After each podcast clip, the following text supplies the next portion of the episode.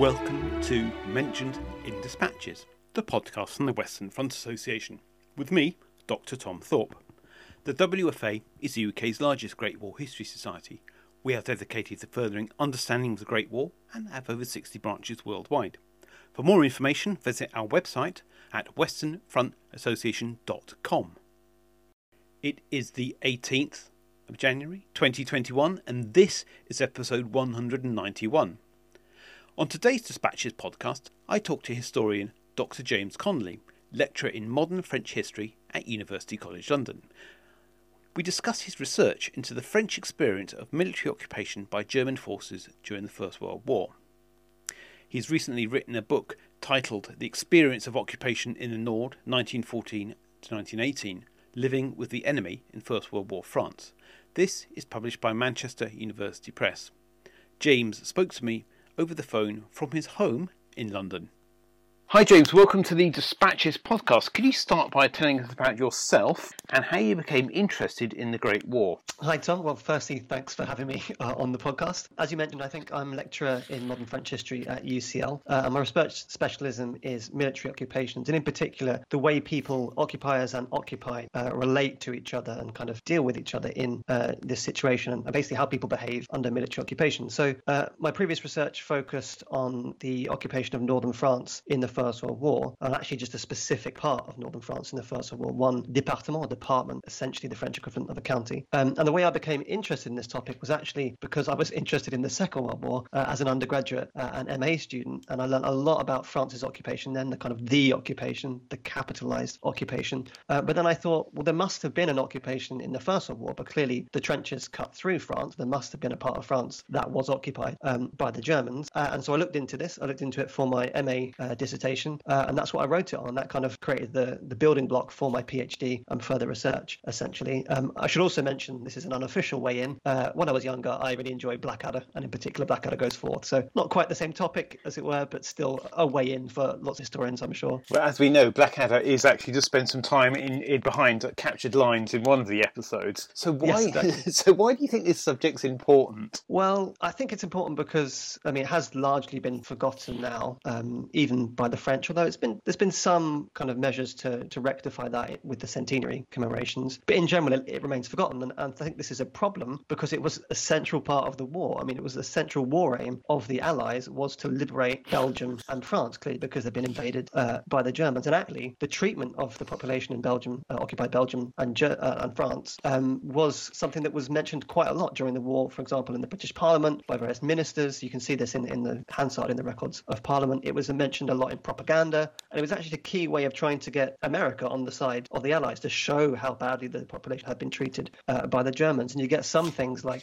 uh, in 1916, there's the deportation by the Germans of about 20,000 uh, women, men, uh, and children from the kind of occupied, tri- uh, sorry, industrial triangle in the occupied area of Lille, Roubaix, and Tourcoing, these kind of three big industrial towns. That creates international outcry at the time, and you get the King of Spain gets involved. Um, they try and get the Vatican on board and so on. So this is something that was really important for everyone everyone in the world at the time, and yet we've forgotten it since then, including the French uh, themselves. So I think we can't really understand the First World War fully if we don't think about this key aspect of it, essentially. When we talk about the German occupation of French territory during the First World War, what exactly do we mean by that? What sort of geographical area does this cover, and how many people were subject to German rule during the Great War? So what you get is an occupation that lasts the whole war, essentially. So from October 1914 to October 1918, and it's all the areas clearly behind the German trenches and this totals 10 French départements, departments or counties. Um, and this is essentially north and northeasterly France. So the areas by the Belgian border and by the German border. And so what you get is nine of these departments were partially occupied because the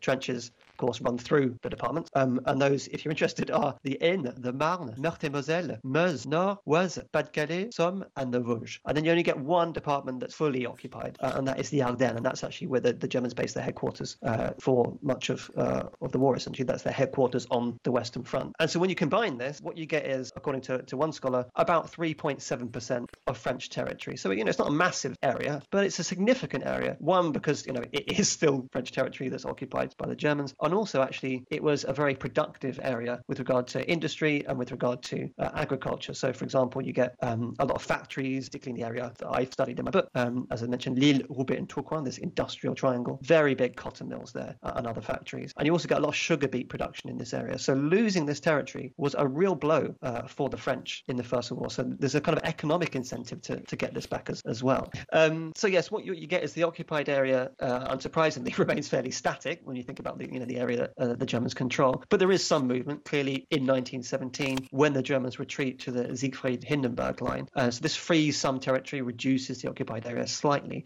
uh, but not that much, and doesn't really affect things with regard to the population because uh, the Germans actually evacuated the civilians back further into occupied France when they uh, withdrew. And also, as you may know, they engaged in scorched earth tactics. So they, they down houses, destroyed some infrastructure, um, planted traps, uh, poisoned wells, this kind of thing. Um, so the, the, really the area doesn't change that much. Now, when it comes to the population, um, we're talking about just over 2.12 million French people who are essentially trapped in the occupied zone by late 1914. Um, so, and this is a more significant number. Uh, this is about 8.4% of France's population. So if we round that up, obviously, you're talking about one in 10 French people who have experienced occupation in this war. So it's not an insignificant uh, number. The overall number does reduce slightly as the war goes on because the Germans implement voluntary and actually forced evacuation through Switzerland uh, down to unoccupied France. It takes a long time, usually about six months. They get interrogated by the Secret Service. But overall, you get about 500,000 people by November 1918 who are kind of freed, as it were, from the occupied zone here. So it, the population drops, but overall, we're talking about you know at least one and a half million people for the duration of the war.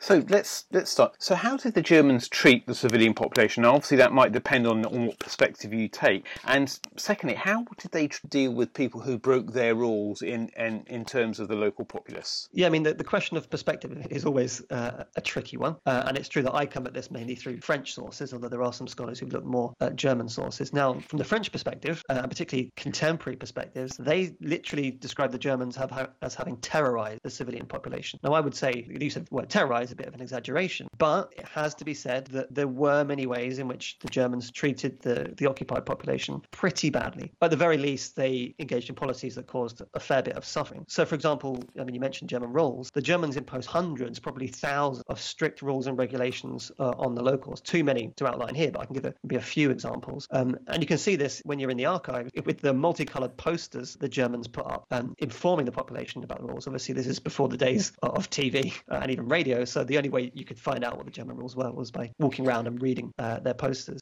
So, for example, uh, the French had to change their official time on the clocks uh, and their watches to German time, which then was an hour ahead. And they would check this. The German soldiers would come up to you and ask you the time, and you had to make sure you gave them German time.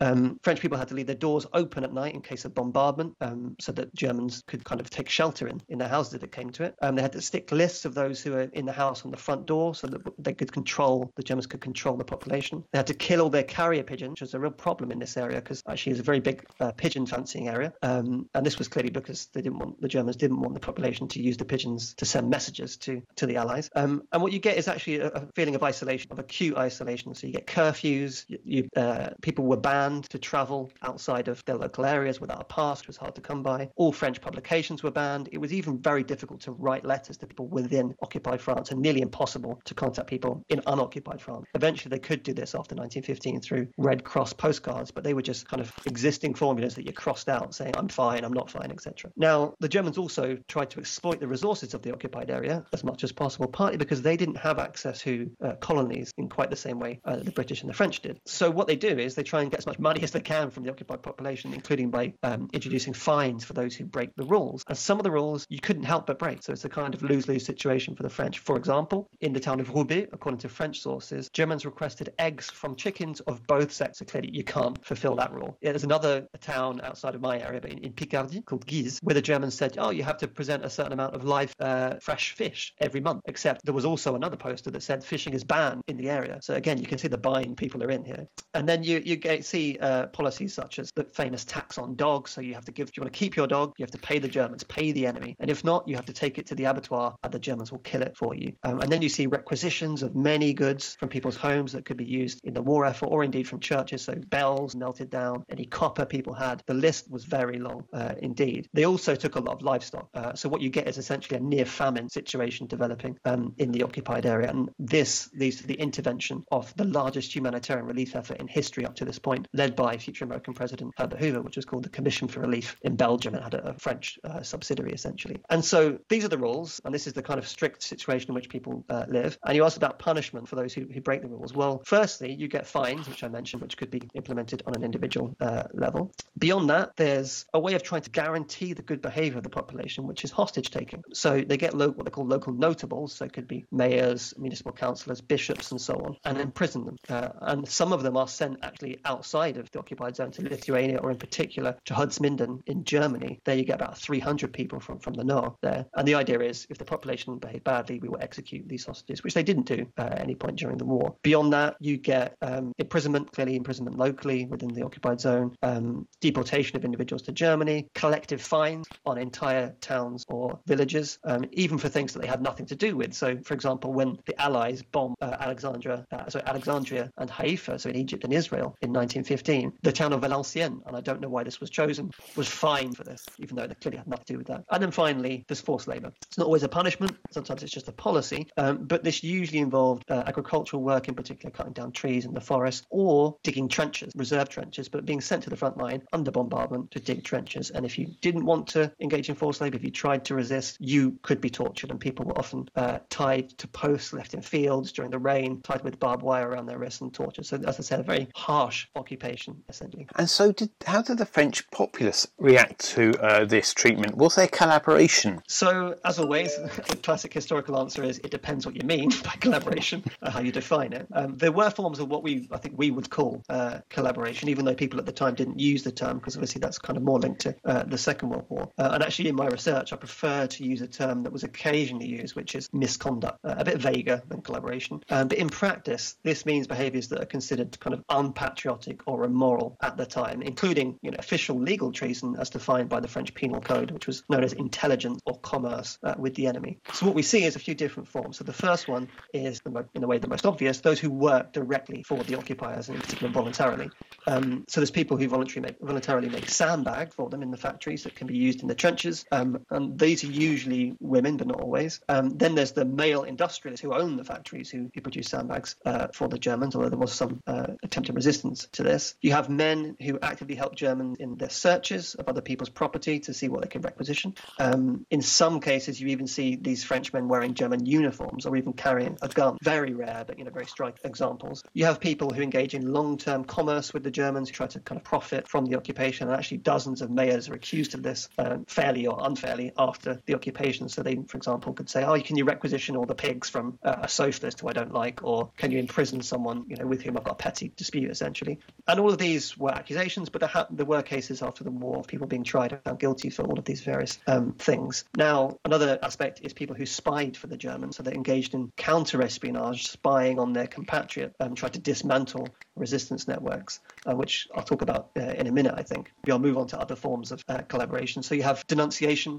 uh, French people denouncing each other, breaching these German, these very strict German rules that I mentioned. Again, what's the motive for this? Is it really collaboration as such, or maybe people are trying to do it for money because they could get money from the Germans? Maybe they're just trying to settle personal scores. What is true is that Germans, according to all the sources I've read, uh, were shocked by the extent of this collaboration and actually quite disgusted by it. Um, so th- of this denunciation, essentially. Uh, and you could do this by writing a letter, an anonymous letter, sometimes actually not doing it anonymously and going to speak to the Germans about someone. Um, and again, there were cases of this. So um, there's one guy, a mechanic, who denounces his boss for hiding 30,000 kilograms of copper. And here it's kind of tit for tat. Presumably he'd had his uh, goods requisitioned, so he thought it was unfair that the boss should do his. I mean, this is me trying to guess on the motive now, but um, you can see how this gets very complicated to um, to examine. Other people were denounced for having insulted, collaborated essentially, insulted those who worked for the Germans or who were associated with the Germans. Um, so this is, as I say, a kind of a grey area uh, in collaboration. And speaking of a grey area, the most common, or rather the most commonly cited form, what we might consider to be collaboration, um, was women who slept with Germans or who had relationships with Germans. And this, uh, you know, this in the Second World War comes from the term, and it's a very horrible, misogynistic term, but uh, horizontal collaboration. Um, so it's not officially, it's not illegal, uh, but it's considered bad form essentially by many among the occupied population. And the scale of this is truly shocking, or at least the scale of the perception. So, for example, you get one police commissioner from from the town of Comines who's repatriated and he's interviewed by the Allied Secret Services uh, in December 1917. And he says, Oh, I estimate that about eight out of 10 women had frequented the German, uh, people of all classes as well. Someone else says, Oh, maybe about 60% of women are essentially engaging in relations with the Germans. I think these are probably exaggerations, but they do speak to a kind of obsession with this issue among the local population. And there are definitely um, cases, confirmed cases of this, because you have women who admit that they had uh, relationships with Germans. Uh, some even say, well, you know, love does not have a fatherland or a, a motherland. Um, so they're quite open about this essentially. Finally, there was never um, any officially sanctioned political collaboration, I should say that. So when there are mayors maybe who are too close to the Germans, this is not a policy as it was in the Second World War. Um, what you do get is this widespread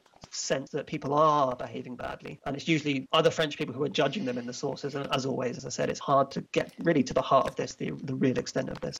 So if some people were collaborating, were other people resisting in terms of protests, violent resistance, or conducting espionage for the Allies? Yeah, so you do get forms of resistance. Uh, and my book kind of tries to balance the two and, and, and see, uh, not necessarily judge which was more prevalent, but show you know the spectrum of behaviours. Um, what I would say is there was no arms, no organised armed resistance as in the Second World War. And there's a few explanations for this, or potential explanations. The first is that the Germans famously um, committed atrocities during the invasions. You know, they killed civilians, they burned houses, they engaged in uh, acts of sexual assault, and so on. And so this already frightened many among the occupied population because they thought, you know, it's far too dangerous to to openly resist in this manner. Another reason is that actually the French authorities were themselves frightened by this. So during the invasion period, they said everyone must hand in all the weapons that they have. So all individuals, um, give them, for example, to the town hall. We'll store them there. We'll give them to the Germans when they arrive. And that way, you won't go around engaging in individual acts of armed resistance and then causing further reprisals from the Germans, essentially. Uh, and the final point, I suppose, an obvious one, but compared to the Second World War, what you're talking about is a very highly concentrated uh, area of German troops, essentially. So, you know, talking, you've got tens of thousands, hundreds of thousands of German troops effectively on your doorstep. You have over 100,000 troops, for example, in, in Lille uh, passing through every month. It just seems absolutely suicidal to engage in armed resistance. But as you suggest, there are other forms of organized resistance that are really obviously active resistance that occurred. They're rarer than collaboration, although they're mentioned perhaps unsurprisingly more frequently in the, in the history books. Um, and they come in a few forms. The first is the creation of a handful of clandestine publications uh, that inform the locals on the wider war effort. They, they mock the Germans, sometimes they threaten those who were seen as too friendly with the Germans, or they were just about boosting French morale. The largest operation occurred in Roubaix, so a town north north of, of Lille, um, and you get a priest called Father Pin, a factory owner called Firmin Dubar, and a, a pharmacy professor called Joseph Rideau, uh, and some others who make an illegal radio receiver to pick up Allied transmissions from the Eiffel Tower.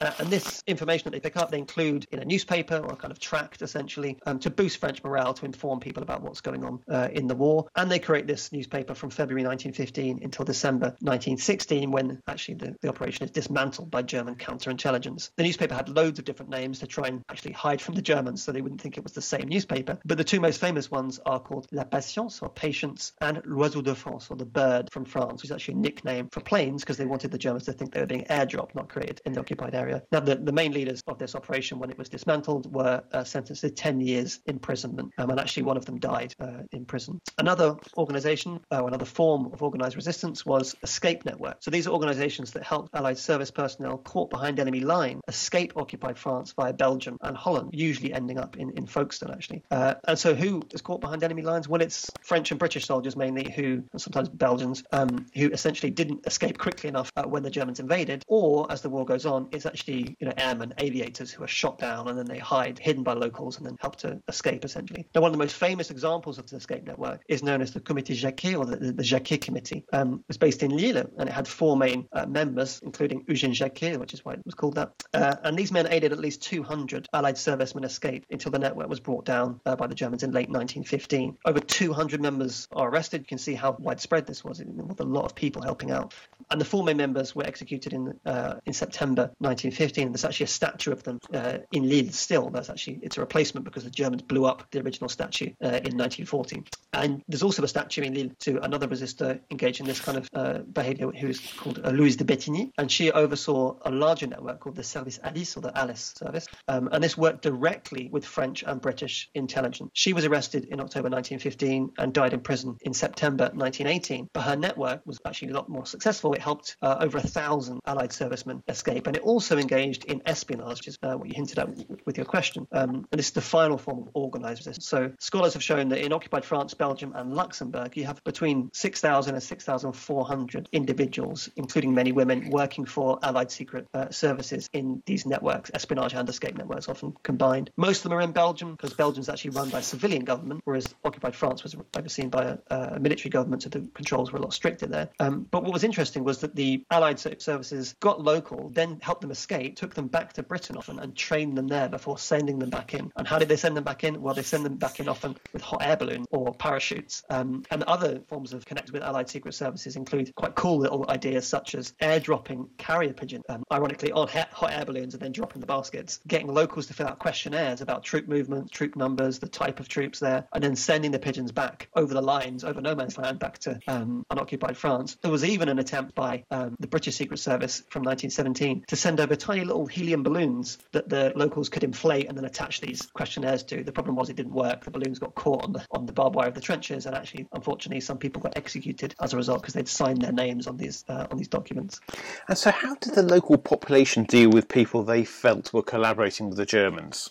Well, those who were considered to be collaborators or, or too close to the Germans, um, perhaps unsurprisingly, became targets uh, among some, at least, some members of the wider population. So, firstly, the main reaction to them is to insult, to verbally insult them, and this is particularly the case for the women believed to be sleeping with the Germans, and they were called various derogatory terms. I mean, firstly, uh, things like whore and so on, but actually, often it was they were puns or um, or just insults derived from the derogatory term for the Germans, the Boche. So they'd be called women of the Boche or mattresses for the Boche, this kind of thing. And people had to be careful doing this because these women could denounce those who insulted them to the Germans and, and get them punished. Now, there are a few instances of uh, clandestine publications, not the one I mentioned before, actually, but a different publication, um, who explicitly included the names, addresses, and kind of sins of individuals, uh, those who were too close to the Germans. So, for example, you get a tract called Les Vidanges, kind of a pun on the life of angels because people were far from angelic, um, and also taking out the rubbish in French. And this was published in Lille uh, and nearby towns in January 1917. And this explicitly uh, contained a list of suspect individuals, uh, often described in an insulting or mocking way. And it stated explicitly, I'm going to quote the publication now um, We are publishing a correct and verified list of filthy females and disgusting characters engaging in commerce and the rest with our enemies. Whilst the husband, brother, or son finds himself at the front or is sleeping six feet under, these swine party and prostitute their very beings, their family, and their motherland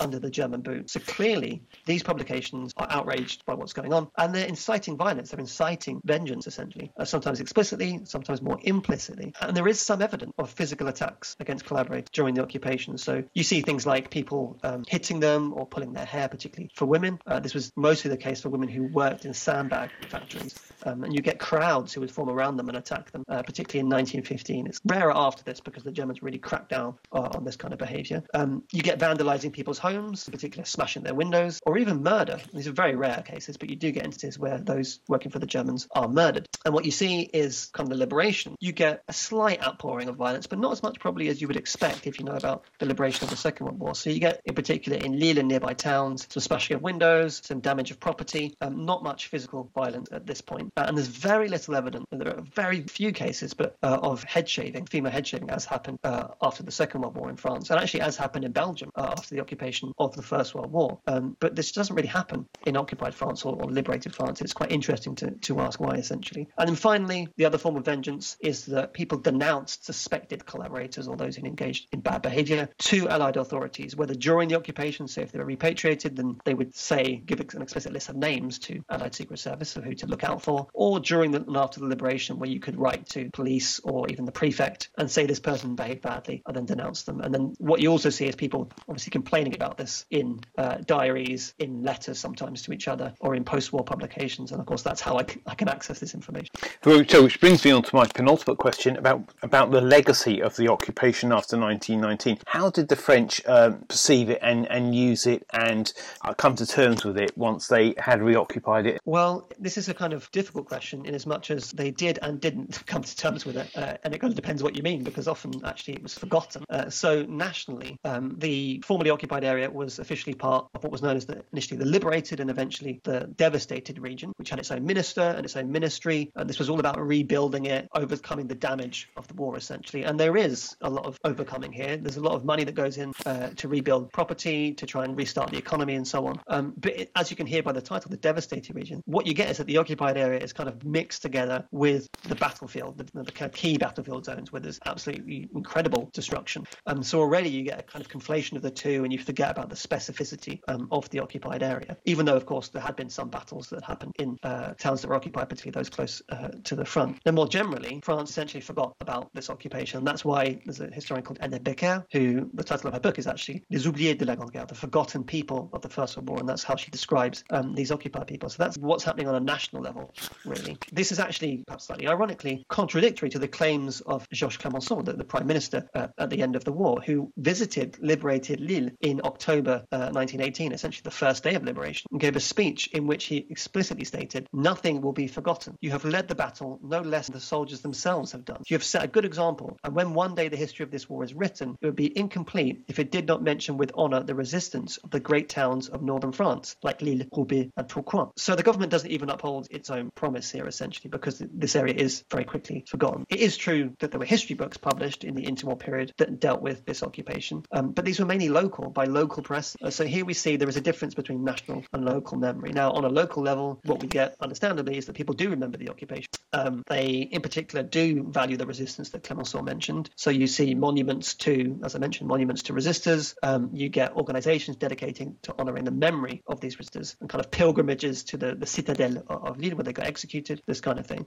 But even that peters out in the 1920s. Uh, and so by the early, definitely the mid 1930s, even local people have really forgotten about this occupation. And what you see is in 1939, and in particular in 1940, with the, the new war, uh, war and the new occupation, people have to kind of re-find this memory, essentially rediscover this memory, and then they can draw on it a bit more. And actually, the historian I mentioned before, Annette Becker, has shown there are some interesting links between the Second World War and the First World War, at least in this area where you get some resistance organizations that are directly inspired by those that came before, uh, and you get some people who are involved in resistance in World War One and World War Two. But what happens, of course, is that World War Two overtakes this occupation in collective memory and kind of collective consciousness because it was a bigger occupation. Uh, in a way, it was a kind of more powerful and more affecting occupation with with longer uh, longer term consequences. And so this occupation of the First World War is completely overshadowed for many years to come, and it's only really until the 1990s that historians start to look at this occupation again. And there's kind of been a resurgence since then, and in particular to about 2010. And I think hopefully I'm part of, of that resurgence.